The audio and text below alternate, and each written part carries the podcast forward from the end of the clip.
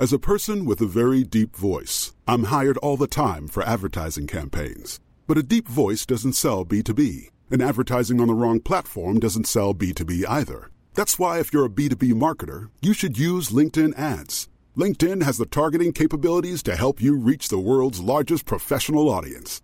That's right, over 70 million decision makers all in one place. All the big wigs, then medium wigs, also small wigs who are on the path to becoming big wigs. Okay, that's enough about wigs. LinkedIn ads allows you to focus on getting your B2B message to the right people. So, does that mean you should use ads on LinkedIn instead of hiring me, the man with the deepest voice in the world? Yes, yes, it does. Get started today and see why LinkedIn is the place to be to be. We'll even give you a $100 credit on your next campaign. Go to linkedin.com slash results to claim your credit. That's linkedin.com slash results. Terms and conditions apply. ¿No se merece tu familia lo mejor? Entonces, ¿por qué no los mejores huevos? Ahora, Egglands Best están disponibles en deliciosas opciones. Huevos clásicos, de gallina libre de jaula y orgánicos de Egglands, que ofrecen un sabor más delicioso y fresco de granja que le encantará a tu familia. En comparación con los huevos ordinarios, Egglands Best contiene la mejor nutrición como 6 veces más vitamina D, 10 veces más vitamina E y el doble de omega 3 y B12. Solo Egglands Best. Mejor sabor, mejor nutrición, mejores huevos. Visita egglandsbest.com para más información.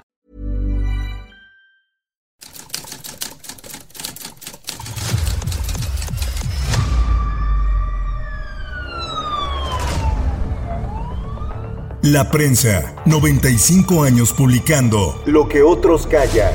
Esto es Archivos Secretos de Policía.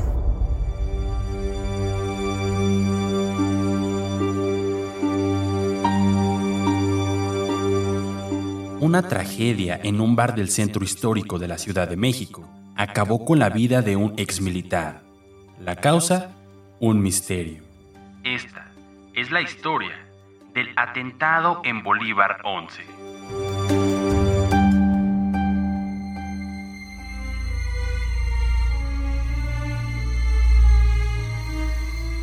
El miércoles 19 de enero de 1949 se informó en la página 19 de la prensa que un viejo militar fue víctima de un atentado planeado con anterioridad. De acuerdo con el reportero que siguió el caso puntualmente, la balacera, que calificó de espantosa, se registró a la entrada del Hotel Ambos Mundos, ubicado en Bolívar número 11. Pese a que uno de los agresores terminó muerto y otro detenido, todavía no había sido aclarado debidamente por la policía, pues sobre el caso que se perfilaba como un atentado, todo era una hipótesis y suposiciones más o menos aceptables, pero nada más. Entre las diversas opiniones que se propagaban en los círculos policíacos sobre esa tragedia, ocupaba lugar preferente la relativa a que el viejo militar fue víctima de un atentado criminalmente planeado de antemano.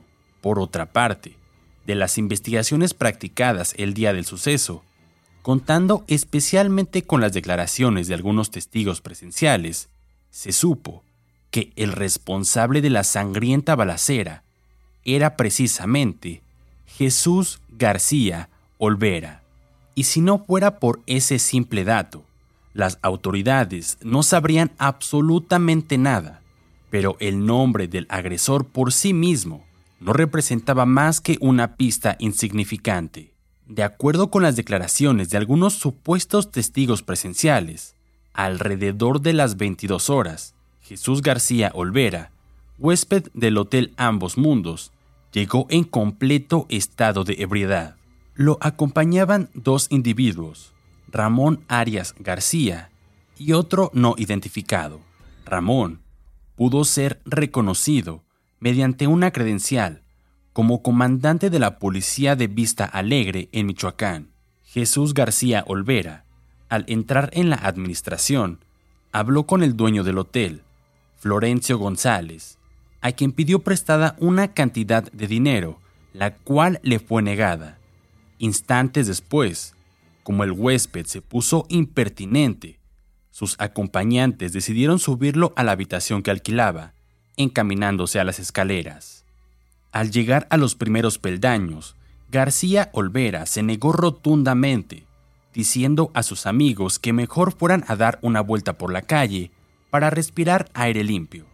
Ante la necedad del borracho, sus compañeros se dieron con la intención de que el otro se sosegara.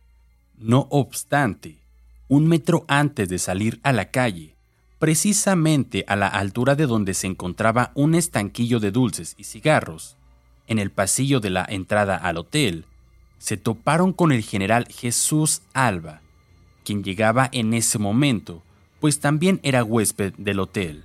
Jesús García, haciéndose el gracioso como tantos ebrios, al toparse con el militar, le dio un fuerte empellón y lo derribó. El general se incorporó con la rapidez propia de los hombres de edad avanzada que han sobrevivido pese a las adversidades, y recogió su sombrero estilo tejano. Al estar frente a frente con el trío, obviamente, el militar les reclamó al considerar que se trató de una agresión. La acción del viejo militar enfureció al borracho, quien sacó una pistola 38 automática, misma, que puso en el tórax del general tratando de intimidarlo. A continuación, se escucharon como 20 disparos, lo cual fue indicio de que probablemente se accionaron tres armas, cuyo trágico resultado fue el deceso tanto del militar como del comandante de policía, y cuyos cuerpos quedaron tendidos en el suelo, en tanto que el ebrio provocador y otro sujeto desaparecieron del lugar, aprovechando la confusión que se había generado.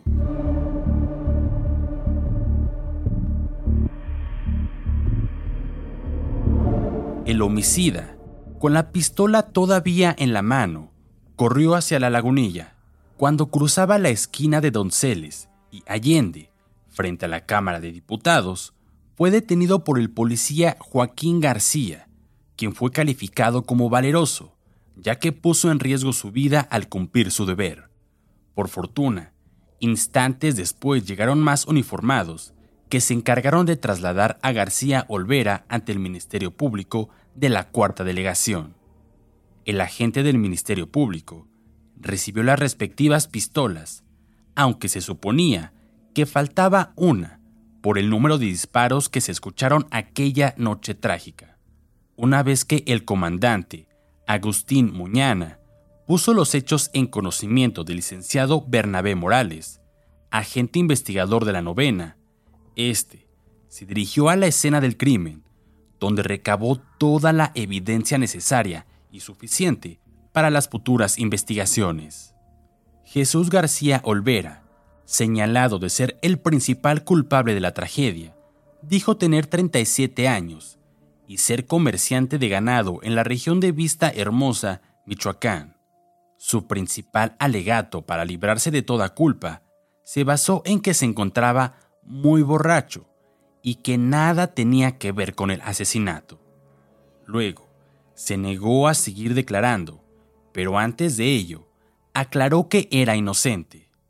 Nunca portaba armas y por lo tanto, no se explicaba por qué lo habían detenido y conducido a la delegación. En cambio, su aprensor manifestó que se encontraba de servicio en Motolinía y Tacuba, cuando escuchó la balacera en la calle de Bolívar, y entonces, de inmediato se encaminó hacia aquel lugar. Pero al llegar, una señora le dijo, señalando a Jesús, que corría llevando la pistola en la mano, que ese era el hombre que había disparado en el pasillo del hotel Ambos Mundos. Entonces, el policía corrió tras el sujeto que en ese momento no parecía borracho, puesto que corría más que un venado, según comentó el oficial. Al alcanzarlo, lo desarmó y le preguntó que por qué corría con una pistola en la mano, que qué había hecho. El otro le contestó que todo se debía a una puntada de borrachos, pero el oficial negó que el sospechoso pareciera estar bajo los efectos del alcohol o de cualquier otra sustancia, y eso le llamó la atención.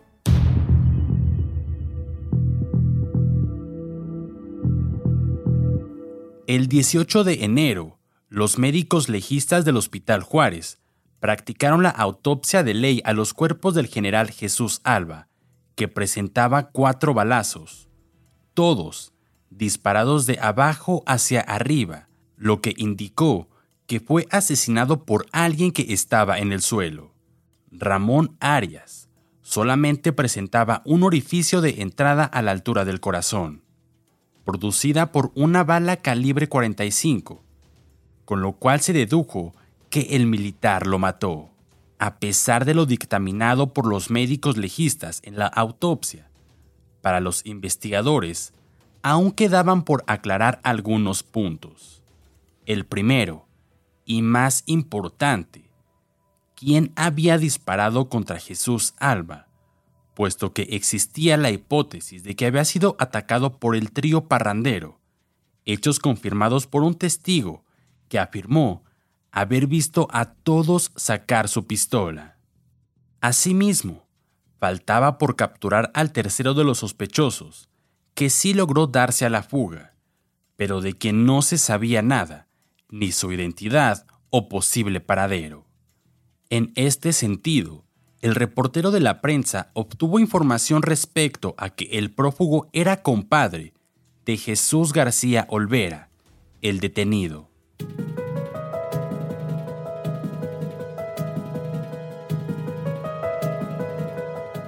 Por su parte, Refugio Lozano, viuda de Jesús de Alba, procedente de Aguascalientes, declaró que el crimen del general tuvo su origen en cuestiones políticas, en lo cual coincidía un militar que conocía ampliamente la situación del militar victimado, y que todo fue planeado de antemano. Con los datos recabados, la policía hizo averiguaciones entre algunas personas vinculadas amistosamente con la víctima. De tales pesquisas, se obtuvo una versión sobre cierto plan que habría sido fraguado en Aguascalientes para sacrificar al general como consecuencia de una maniobra política, pues tenía ambiciones futuristas y creía figurar como posible sucesor del entonces gobernante, el Chapo Rodríguez. Se dijo también a los investigadores que meses antes, el general Jesús Alba hizo un viaje a la capital para entrevistarse con el presidente de la República, aunque no hubo registro sobre si lo recibió el primer mandatario o fue ignorado. Sin embargo, se aseguró que cuando retornó a Aguascalientes, llevaba una carta firmada por un alto personaje de la política nacional, dirigida a El Chapo Rodríguez, en la cual se le solicitó la jefatura de policía local para el militar portador del documento.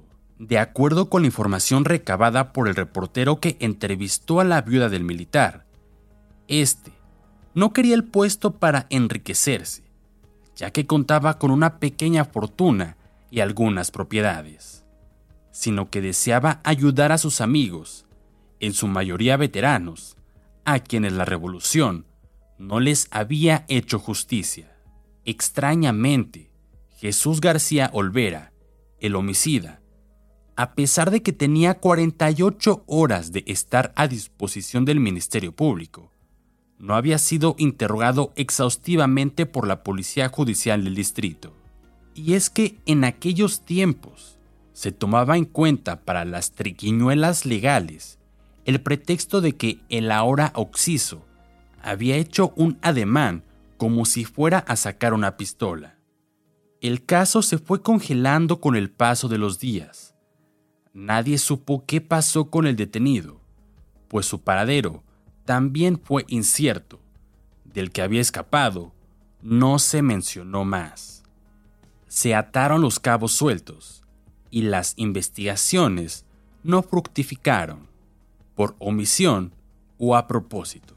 La investigación concluyó como que se trató de un crimen más, aunque para el reportero de la prensa muchas dudas quedaban en el aire y se cuestionaba si en realidad la policía judicial intentó resolver el caso o como en el asesinato del periodista Sánchez Merino en Poza Rica, hicieron lo imposible para no resolverlo.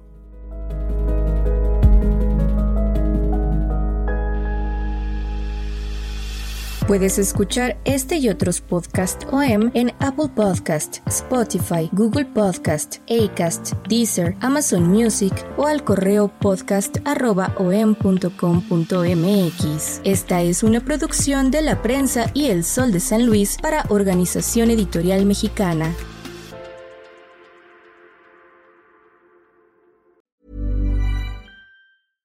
¿No se merece tu familia lo mejor? Entonces, ¿por qué no los mejores huevos? Ahora, Egglands Best están disponibles en deliciosas opciones. Huevos clásicos, de gallina libre de jaula y orgánicos de Egglands, que ofrecen un sabor más delicioso y fresco de granja que le encantará a tu familia. En comparación con los huevos ordinarios, Egglands Best contiene la mejor nutrición como 6 veces más vitamina D, 10 veces más vitamina E y el doble de omega 3 y B12. Solo Egglands Best. Mejor sabor, mejor nutrición, mejores huevos. Visita egglandsbest.com para más información.